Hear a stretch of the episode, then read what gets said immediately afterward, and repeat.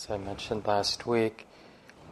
I wanted to uh, go into a little bit more depth with the five spiritual faculties that I began with last Tuesday. And remembering it's, it's really our great good fortune that we're at a time where this, these articulations, mostly from the Buddha, but of course other wise beings along the way have articulated the path in a way that's useful for us. And this map of the five spiritual faculties, it's specifically mapping out that territory between the arising of faith. We recognize, like, what gets us to the forest refuge, a place like this. We recognize there's that movement oh, there's something I can do with my mind, with my life. And it, it maps out that distance between, or that space between that faith and the experience of insight, the deepening of wisdom.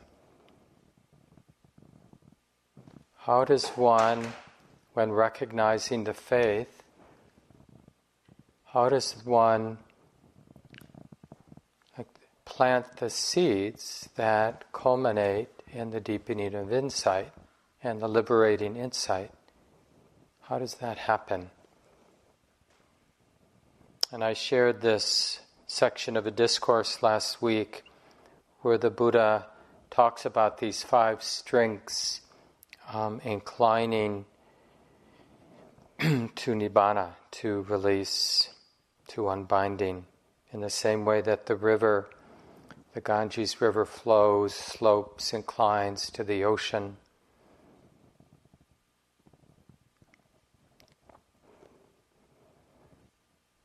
And uh, part of what we're doing with these maps, the very nature of the maps, because they arise out of a mind that has experienced this awakening process directly, then their description is going to paint this picture of a natural process, not some difficult journey that you and I have to navigate. You know, we love these hero journeys. You know, so many of our books and stories and movies. And it's not that it doesn't take a lot of courage or a lot of effort, a lot of patience. But there's something naturalistic about it. In one of the uh, suttas, the Buddha gives three similes to describe the path. Some of you have heard me maybe say, because I repeat this a lot, I'm just going to summarize it very quickly. But the first simile is of a hen, mother hen, and this particular mother hen really wants the eggs that they've laid to hatch, but doesn't really do what needs to be done. Right? Doesn't sit on the eggs, doesn't incubate them, but they really want the eggs to hatch. and do the eggs hatch? No. Why? Because the causes weren't there, the supporting causes for the hatching.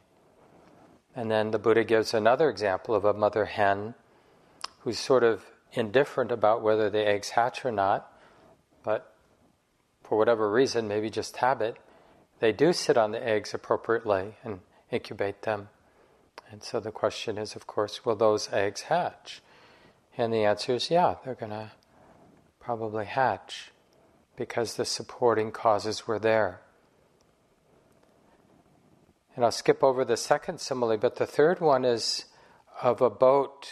So the Buddha's just, that first simile, he's really saying that if you follow the instructions, you know, you have to hear them, the instructions, and then we have to understand them. We have to, you know, because you know how it is, the language of the suttas comes out of a particular time and place and and you know some of the suttas, discourses I'll share tonight might sound a little bit almost militaristic, you know, just in terms of how it's described a person relates to their mind.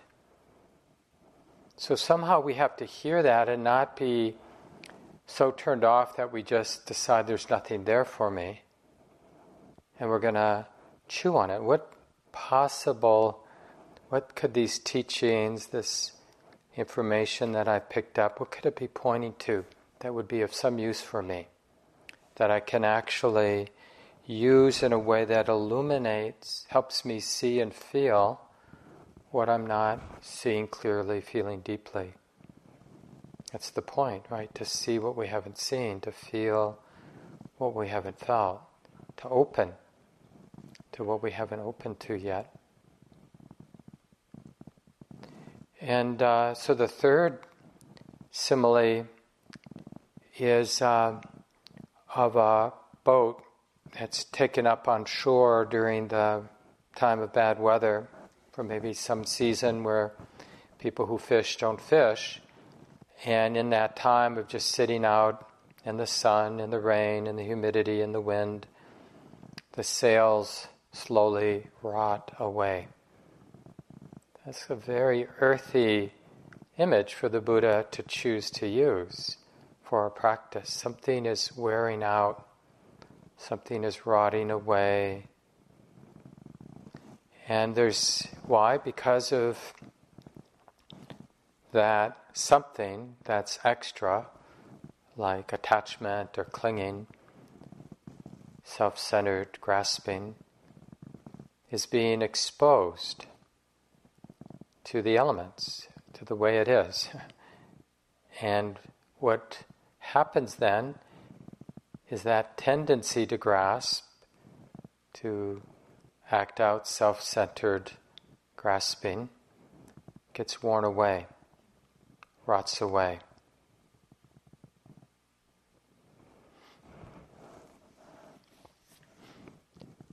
So it's really important, you know, when we talk about the five spiritual faculties of faith, confidence, wise effort, persistence, mindfulness, awareness, sati, the stability of awareness, samadhi, and wisdom. So these five controlling factors or strengths that incline, when developed, incline the heart to release, to unbinding.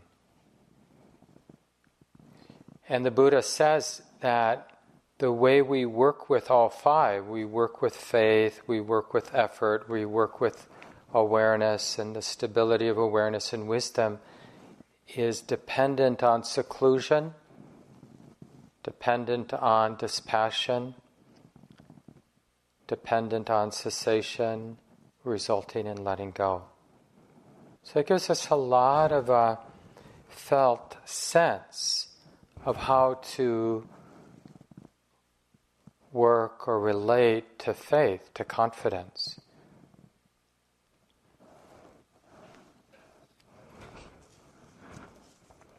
And it's it's useful in this regard. You know, I mentioned last week that the five faculties they're named after uh, Indra, one of the gods in the sort of yogic Hindu pantheon, and kind of the uh, I mentioned like Zeus, sort of in charge of the other gods in a way. And so the idea is that we want these five qualities of the mind, of the heart, to dominate the mind, to get established, and they have a way of working together. And it's just interesting as we reflect on them actually as they're appearing in our heart and mind to really start to see how they interrelate you know, we talk about five, but it's all about relationship, how they're relating and supporting, and, and in a way building a coherence. You know, and then when they're developed, they're called the five powers. I don't know, if people, if I mentioned that last week. for those who are here. And that, when they're developed into the five powers, then that mind, that heart, is going to incline to unbinding, to nibbana. Just like the hen that sits on the eggs, those eggs are going to hatch. And um, it's just really interesting when we hear this, it will probably reveal for all of us our way that we relate to ideas of competence and mastery. Because we have our own personal history, you know, of wanting to be competent, for example, or wanting to master something. And uh, maybe some of you have been successful in mostly what you tried to master, tried to get competent at, you were able to. And so you have a lot of that, like you like uh, these sort of adventures of mastery. What maybe I'll master the Spanish language, or maybe I'll learn how to kayak, or I'll, you know. And you have that kind of confidence that if I apply the mind, if I stick with it, if I learn from my mistakes, if I'm not embarrassed to defer to those who know more than me and really listen, you know, humble myself and ask for advice, I can do this. And and some of us, maybe all of us to some degree, have had some not so healthy or wholesome relationships to the idea of mastery where we felt like we were trying hard but we didn't succeed. And we are maybe humiliated or embarrassed by not being able to master something.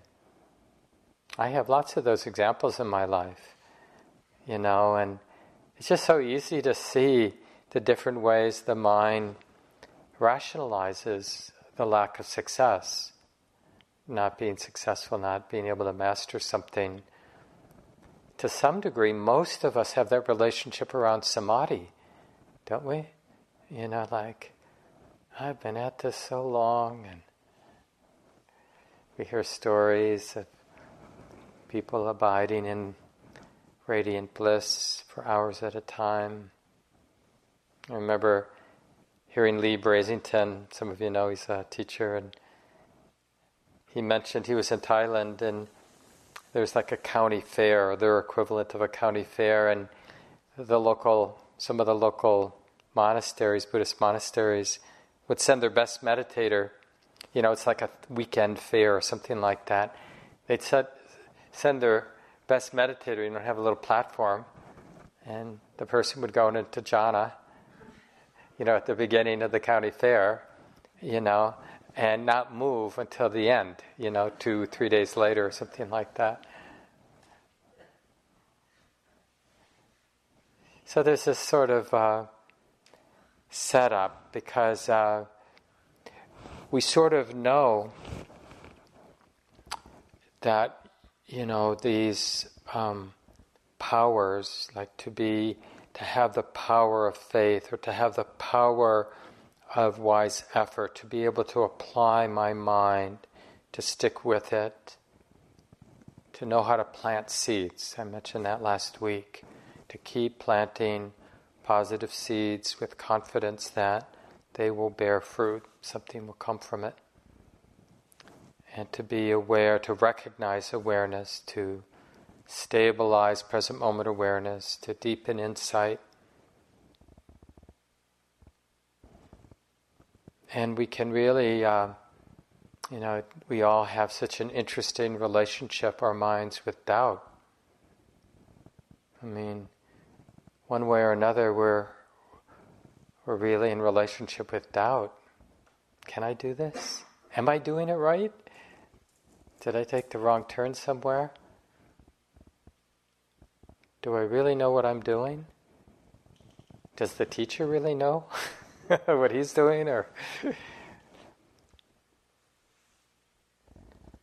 were the Buddha's teachings appropriate at a particular time and place but somehow got lost in translation through all the centuries? Or I really totally believe in the teachings, but I just don't seem to have the capacity. my mind's too distractible, or my body hurts too much, or I just have too many other interests, or the world is such a mess, this isn't the time and place for this inner work.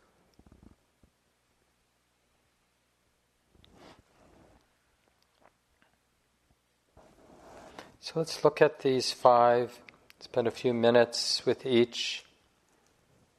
And I'll mention with each of the five, Sayadaw U Tejaniya, this wonderful Burmese teacher, Buddhist monk, has a line for each of the five. I'll just mention that right now so you can hear them and then I'll, probably repeat it. So with faith, he says, that which wants to practice is saddha, or confidence or faith. That which wants to practice. Right? So when you feel that desire, I mean, like I said, that's what got us to sign up to come to the forest refuge, right? We wanted, wanted to practice. And that idea might have been relatively superficial or maybe not, but it was some expression of faith, of wanting to continue our practice, wanting to deepen our practice. Same thing when you get up in the morning and you don't go back to bed. You know, oh yeah, as hard as it might be, I really want to do this. Or you come back into the hall. Or come back onto your seat in your room. Or to go to the next walking. And for uh, effort, he says that that which is practicing is virya, or wise effort. And with mindfulness, he says that which happens is sati, awareness. And then with uh, samadhi, he says that which is able to practice is samadhi. And you can probably guess the wisdom. That which knows how to practice skillfully is panya, wisdom. So faith again is that which wants to practice. Effort is that which is practicing. Some, uh, awareness, sati, this is, it's important. That um, See, where is it here? That which happens is sati. Because we don't do awareness, right? The doing part is really the effort part, that which is practicing, planting seeds. Planting seeds that help the mind value awareness, recognize awareness, keep recognizing awareness. And when there's enough momentum, then samadhi arises. That's the quality of mind that can practice. Because samadhi is that stability of awareness that sees things as they are. You know, we we generally think about samadhi as feeling good. You know, there's so many stories about the the bliss or the wholeness, the fullness, the sense of being held that comes with samadhi. But the real uh, brilliance or power of samadhi is the contrast. You know, that unification, that gathering, that stability, that wholeness and fullness of samadhi. Then whatever has a different flavor really stands out in the mind. You know, our self centeredness has a different flavor. so any self centered activity really stands out. The defilements are easily seen for what they are nature, something that arises and ceases, something that's not onward leading, not helpful.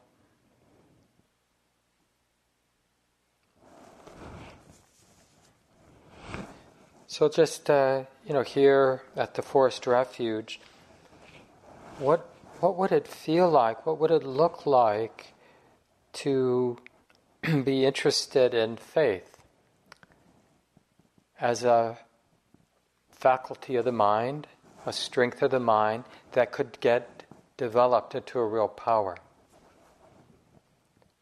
Something that builds a head of steam, you know, that that makes a difference in your life. And for a lot of these, we realize it's not so much like we don't do faith. If I said now to myself or to you, you know, manifest faith, it's not something we can just do. It's something we can recognize. And that's how it gets strengthened, is by recognizing it. I love this line from Joseph Goldstein belief draws conclusions, while faith flowers in openness.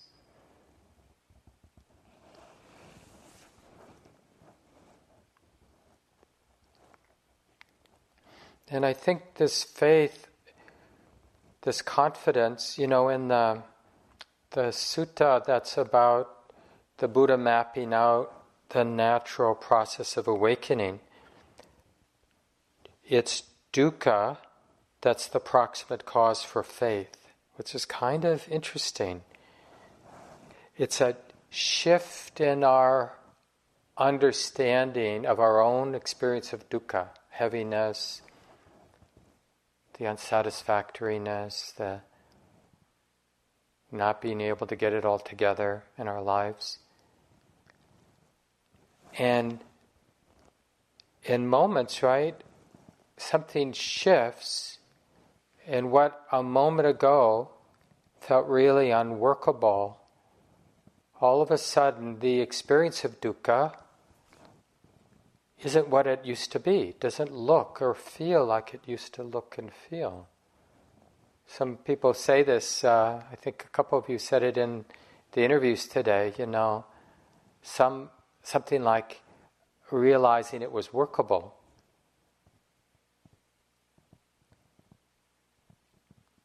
We didn't have to throw it out of our heart or squash it. It's workable. Dukkha isn't what it appears to be. And that's kind of the birth of faith. And there are a lot of those moments where we're dealing with physical pain and a sit, let's say, and uh,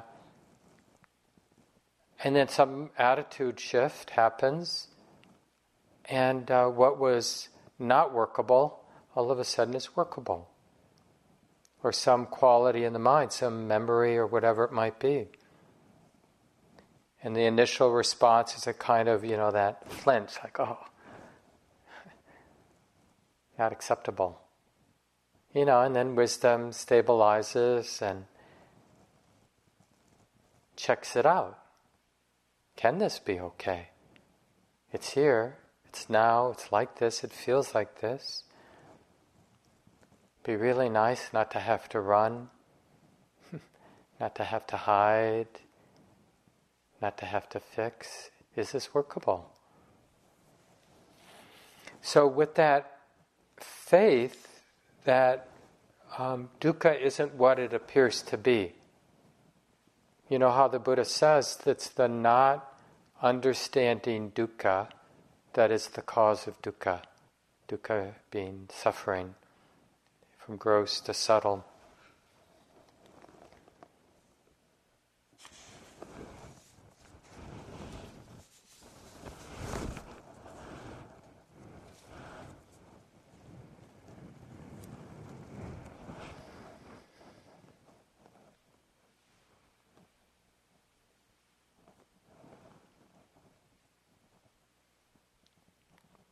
In the Dhammapada, there's this passage wisdom, or truly, wisdom springs from meditation.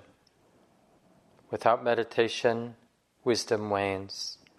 Having known these two paths of progress and decline, let one conduct oneself so that wisdom may increase. So that's the seed of faith that there's a way for me to be relating to what I, out of habit, find unworkable, not acceptable, too much, not okay.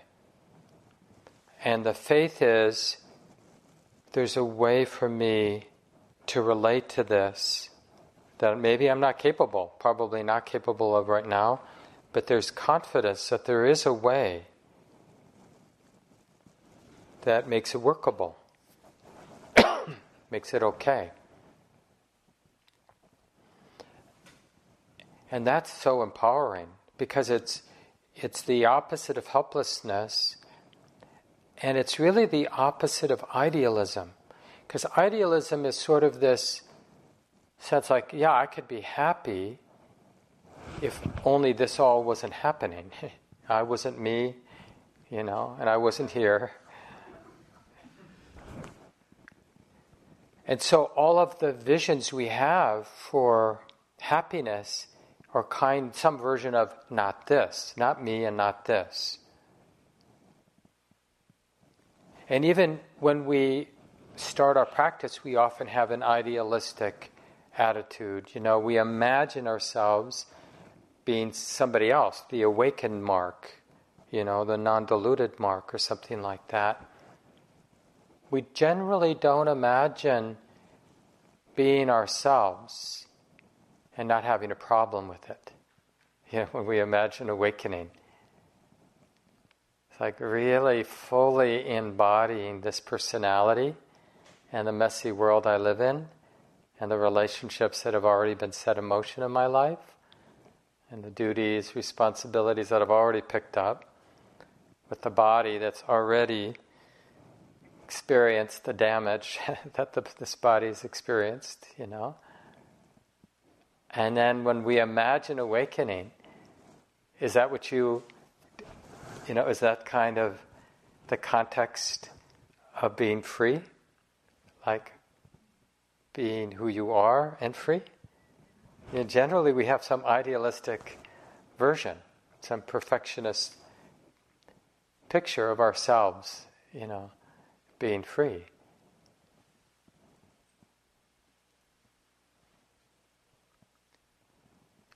But it's really, you know, free with conditions, not free from conditions, doesn't mean that there isn't radical transformation. But the, I think it's the reason the Buddha talks about the unconditioned is precisely because it transforms our relationship to the conditioned. That's the only thing that needs to be transformed. That's what's off, how we're all relating to the condition, to this body, to the thoughts and feelings of this mind, to the world around us. We relate with greed, hatred, and delusion, and it hurts, and it causes hurt and we have faith that there's another way, and then we apply ourselves. So that which is practicing is virya, effort. And you know, we've made so many mistakes with effort, you know, over efforting and under efforting. One uh, definition from Steve Armstrong I like is uh, the heart that doesn't collapse. And another way we might say that is uh, the heart, the mind that's uh, willing to be all in, willing to show up. You know, that non collapsing, it's really arising out of the faith. However faintly I understand it, there's something I can do. There are seeds that are helpful, and there are seeds that are unhelpful. And I can plant either one and there will be consequences. And that's lawful. And even if I don't have a lot of clarity, we can we have the power to observe. And part of the uh, what I mentioned earlier about the real root of the problem is the not understanding dukkha. So part of even though it may be faint, it may be weak, part of the movement in faith, there's some wisdom there. There's in the Buddhist practice, there's no faith without some wisdom. And it's wisdom about dukkha. And so, and it has that flavor of there's something the mind is an understanding about the experience of suffering. So you see, it makes sense that effort, this application of the mind, is going to be about planting seeds for present moment awareness. Because if the problem is the not seeing clearly, then the resolution is to stabilize the capacity to see clearly, to develop that mental muscle. So we often think about wise effort in terms of abandoning what's not helpful, you know, preventing ourselves from planting seeds that are not helpful, seeds that have already sprouted that aren't helpful. You know, how do we neutralize those unhelpful habits of mind that are already active in the mind? How do we abandon what's not helpful? How do we prevent the cultivation of what's not helpful. And how do we do that without reinforcing aversion or judgment or repression? Like it's a joy to, um, like to, wh- to whatever degree we have some confidence, some faith, to like, oh, I just didn't plant that seed. I just plucked that weed. You know, I caught it early. I didn't take that off ramp. And it, it, it has that flavor of liberation. I could have suffered, but I, the mind didn't go there. And this happens all day long, this abandoning and preventing. And the other half of wise effort is um, developing and maintaining. And here, you know, we want to think of developing without impatience or greed and maintaining wholesome qualities without conceit, you know, without taking the wholesomeness personally.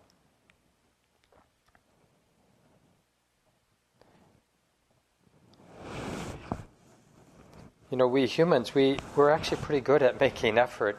It's just, I always, I sort of joke, you know, when you fly, like from Minneapolis to Boston, and you look out the window, I mean, it's tragic, but humans have been busy. You can just see how much of the landscape has been transformed.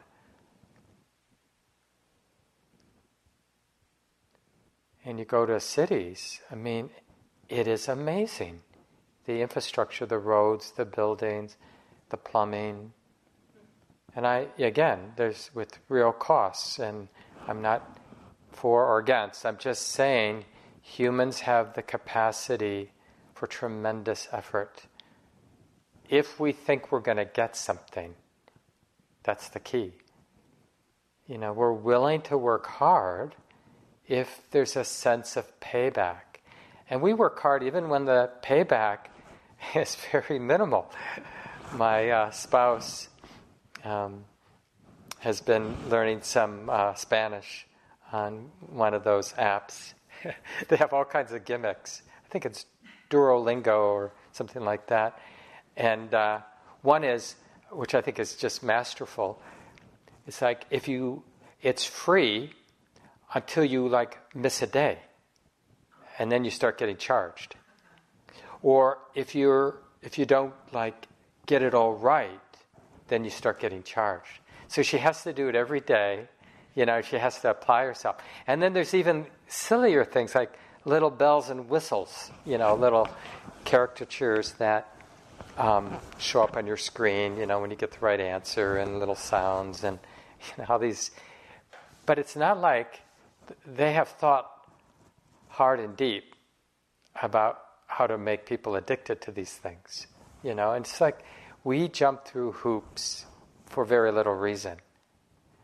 So when we have the sense of what's possible, our work is to, like, this is why it's wise effort. We have to see, as that sutta that I mentioned last uh, Tuesday, we have to see with effort that it has the flavor of seclusion from entanglement.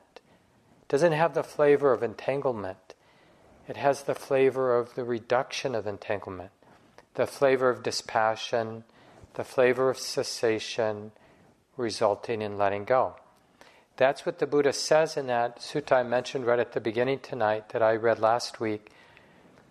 that the reason these five strings slope to nibbana, to unbinding, is because they're dependent, when they're developed, independence on seclusion, dispassion, cessation, resulting in letting go. So it's, it's really useful for us to reflect, like with wise effort. This, this will help us so much. Like I said, we've all embarrassed ourselves with the kind of effort, you know, just like getting on that horse and thinking we're riding into battle and once and for all we're going to slay the demons of the mind, you know, and be triumphant or something like that, or giving up as if that helps, or any number of ways that our effort has been off. It's like, I don't mind making effort, I just don't want to be aware. It's just like, like blind effort. I'm happy to do. Just plod along. But effort actually has to have this very alive wisdom where it has the effort is connected with the flavor of freedom, has the taste of release, of being onward leading. Even when we're doing really difficult work, just persevering with physical pain or persevering with emotional pain because it feels skillful if it feels skillful, it should have that taste of liberation. That's how you know it's skillful. If it feels deadening, that doesn't sound skillful. That sounds deadening. And a lot of times we're just sort of plugging away, but we're not really planting seeds that are onward leading to nibbana, to release. We're just going through the motions because we don't want to feel what it feels like to admit we don't, at this moment, know what we're doing. In that place, you know, we're often af- afraid of uncertainty and ambiguity and confusion. But an honest acknowledgement, oh yeah, I don't know what I'm doing right now. Doesn't mean I won't know what I'm doing in the next moment. Because right in that moment of honestly acknowledging confusion, it will have the taste of liberation. It's onward leading. When the mind is confused and there's clarity about the confusion, that's wise effort. It's like, oh yeah, that feels really right. There's something right, liberating about connecting with what's predominant. Confusion's predominant. Now the mind is clear. Confusion's like this. Confusion, it's like uh, one of my Burmese teachers, Sayadaw Janaka, he would say often, you know, on a cloudy or on a foggy day, isn't it possible that the mind can be perfectly clear? It's foggy. Yeah. Even though I can't see, you know, 15 feet in front of me, there can be crystal clarity. It's like this now.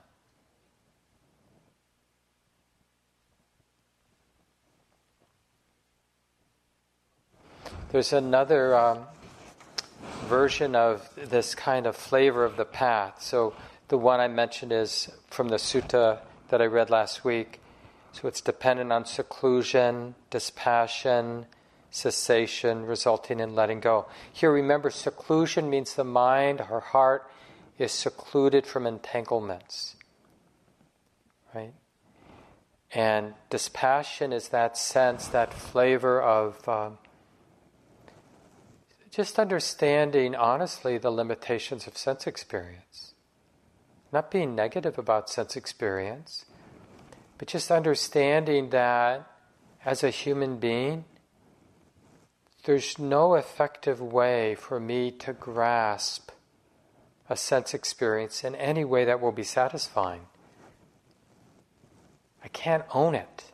I can't grasp it. I can't make it mine in a meaningful way even really nice experiences. And that understanding is dispassion because it changes how we relate. When you go to lunch, you're going to relate differently. You know, I notice it's so because the habit is so deep. You know, it's just the deep instinct to like want to fill that bowl up, and uh, like somehow the quality and quantity of the food, that there's me, there's somebody who can grasp it, get something from it, other than a stomach that's too full. you know, that, that it will somehow lead somewhere that will be meaningful in some kind of lasting sense. Well, we've had a lot of those meals. And it doesn't lead there. There, there is, you know, there's something really nice about eating healthy food and eating the right amount of healthy food and eating it in this context and the way that it's prepared and stuff. But that's pretty ephemeral, as nice as it is, beautiful as it is. It doesn't sort of, it isn't like treasure that we, we own, all those nice meals at the forest refuge. Right? And any attempt to kind of make it something more than it is is stressful. So that's the dispassion. And cessation, you know, as this dispassion builds, cessation is just when the mind releases, gives up selfing, puts it down. It's like the, the cumulative understanding in that moment is such that any kind of avenue of selfing, self centered grasping, doesn't make sense. So it ceases, self centered grasping ceases. And when the mind understands that experience is cessation enough, then there's that, that sort of free fall of letting go, which is really synonymous with liberation. But the other version of this that I like um, has to do with um, Mahapajapati Gotami. This is, you might recognize that name, uh, the Buddha's, uh, the Buddha's mother's sister who raised him, because the Buddha's mother evidently died at childbirth, and he was raised by his aunt. And uh, she was became the first bhikkhuni, a fully ordained nun, and one of the awakened ones after some practice.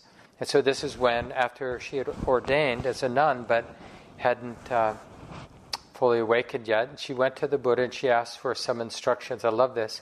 She said, in brief, so I can go off by myself, you know, and remember what you said, and uh, and realize what you've realized. You know, have the awakening, and so the, this is what the Buddha gave, the instructions the Buddha gave in brief. I'll just summarize it. I won't read the sutta, but he basically said, um, when you for yourself know that this practice leads to dispassion, not to passion, leads to being unfettered, not to being fettered, to shedding, not to accumulating, to modesty, not to self aggrandizement, to contentment, not to discontentment, to seclusion, not to entanglement, to aroused persistence, not to laziness, to being unburdensome, not to being burdensome, then you'll know, you know, for yourself that this is the Dhamma. This is the training. This is the teacher's instruction. So it's it's a kind of a more intricate version of this dependence on seclusion, dispassion, cessation, resulting in letting go. But the, the point isn't even memorizing these words, because you, you could just use the word dispassion or something like dispassion, because the practice has this integrity where the path, the way we practice, has the flavor of the fruit of awakening, of release, of freedom. And so, and that flavor is unique given that our mind uh, has been conditioned to think that sense experience is going to deliver real happiness if I just get the sense experiences that I want. So, this is not that. This is in the other direction. It's the non grasping, the non attachment, the non dependence on sense experience that has the flavor of release. So that means that when we cultivate faith and wise effort and awareness and samadhi and wisdom, it has to have that flavor, you know, of dispassion and being unfettered and shedding and modesty and contentment and seclusion and persistence and being unburdensome.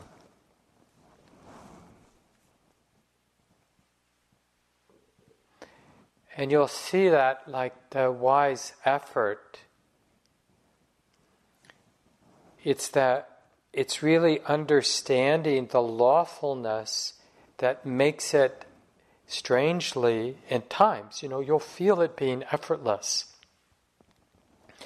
Because there's enough wisdom that understands the value of relating in this way.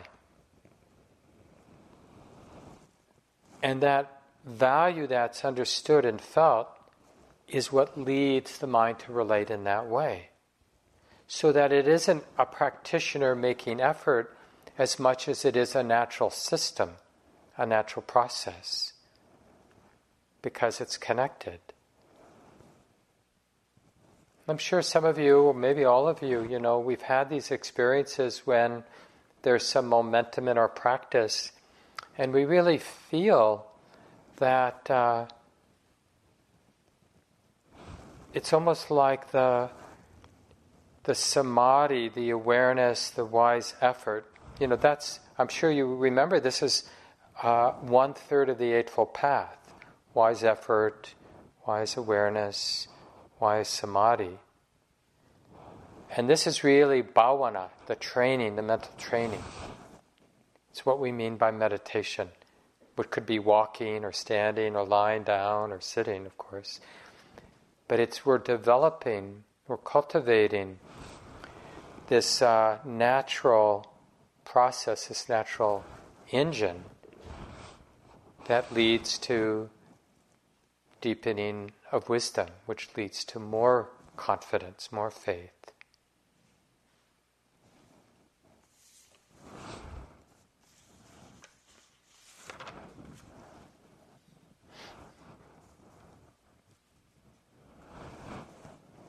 So I'm going to end tonight with uh, mindfulness, and then uh, next Tuesday I'll come back and I'll talk about samadhi and wisdom um, as the last two of these five faculties, five strengths.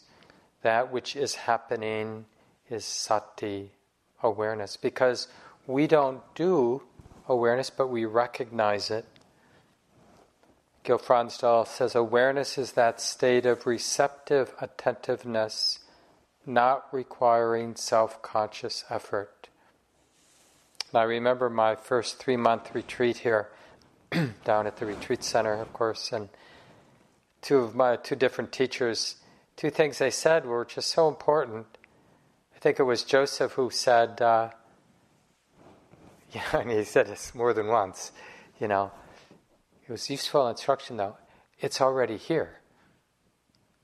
You know, you pick up that, you know, somehow I'm trying to get something or get somewhere. And so, I don't know how many times during that retreat he would just say, you know, it's already here. It's already here. And then another teacher, Steve Smith, some of you may know of, he's, I think, still teaching in, the, uh, in Hawaii. but anyway, he said something that a lot of us have heard from our teachers, which is that mindfulness doesn't care. Mindfulness doesn't care what's being known. Awareness just knows. Right? It, it recognizes that this is being known. And it, it's fine recognizing whatever it is that's being known. So, a lot of the, the reason I'm saying this is we have an impulse, a lot of us, that we have to do the awareness. And I found it really helpful to remember that we're recognizing awareness. And this is especially useful, like when you've noticed you've been distracted and you're beginning again. Don't try to, you know, normally what we'll do is like focus on the anchor, whatever it is. So maybe we come back to the experience of the body. It's not like that's wrong, of course. But it, it might be more useful, like to find a way, like you could even drop in the question is there awareness? Like a very honest, sincere question is there awareness? And just see what gets clear. Like, is there awareness? How do I know there's awareness? Oh, this is being known. And that arising of this is being known will happen with less of a sense of somebody doing it, somebody needing to do it. Sayadaw Tejaniya says, It's not difficult to be aware, it's difficult to maintain it continuously. For this, you'll need wise effort, which is simply perseverance. It's like this not forgetting how valuable present moment awareness is. It's simple and it's easy to be, to be dismissive because after a while we feel, well, I know how to get it back. So we, we're not like, uh, but there's something, and this I'll pick up next week about samadhi. There's something, I think about it as an exponential function about samadhi. Like when you have continuity of present moment awareness, the power of that awareness develops exponentially. It doesn't take long with some continuity for the mind to begin to see what it hasn't seen before, feel what it hasn't felt before. I'll just end with this um, passage from Sarah Doering. I don't know if people know, but she was uh, a teacher here at the Forest Refuge. She's passed away in 2018, and one of the real benefactors that made the Forest Refuge happen. She uh, lived for a number of years in the cabin that Caroline lives in now. She has a wonderful article on the seven spiritual faculties. Tonight I want to speak about the five qualities of heart and mind, which are known as the five spiritual powers. They've been called the five priceless jewels because when they're well developed, the mind resists domination by the dark forces of greed, hate, and delusion. When the mind is no longer bound by those energies, then understanding and love have no limits. These five powers are also called the controlling faculties. When they're strong and balanced, they control the mind and generate the power that leads to liberation. The five are faith, faith, effort, mindfulness, concentration, and wisdom. When I first heard the list, I was puzzled. I came from a Christian background. Faith seemed, of course, exactly right to be there. Wisdom, too, belonged on the list, but the others, effort, mindfulness, and concentration, sounded very clinical and psychological and dry. Where, I wondered, was love? I did not in any way understand then that the cultivation of these five factors leads directly to love. They're all necessary, they all work together and interweave very closely. Faith, which means trust and confidence in the Dhamma, inspires an outpouring of energy. When energy is strong, then effort to be alert and pay attention is easy mindfulness prospers and becomes more and more continuous. The stronger the continuity of mindfulness, the more focused and steady the mind. Concentration grows. As concentration deepens, in the stillness of attentive mind, wisdom emerges. It's the wisdom of emptiness whose only expression is love. So let's just let go of the words for a moment.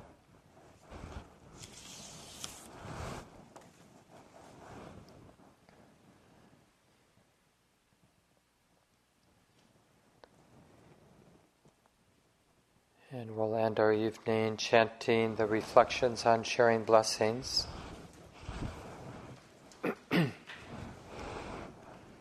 on the back side of the precepts. Thank you for listening.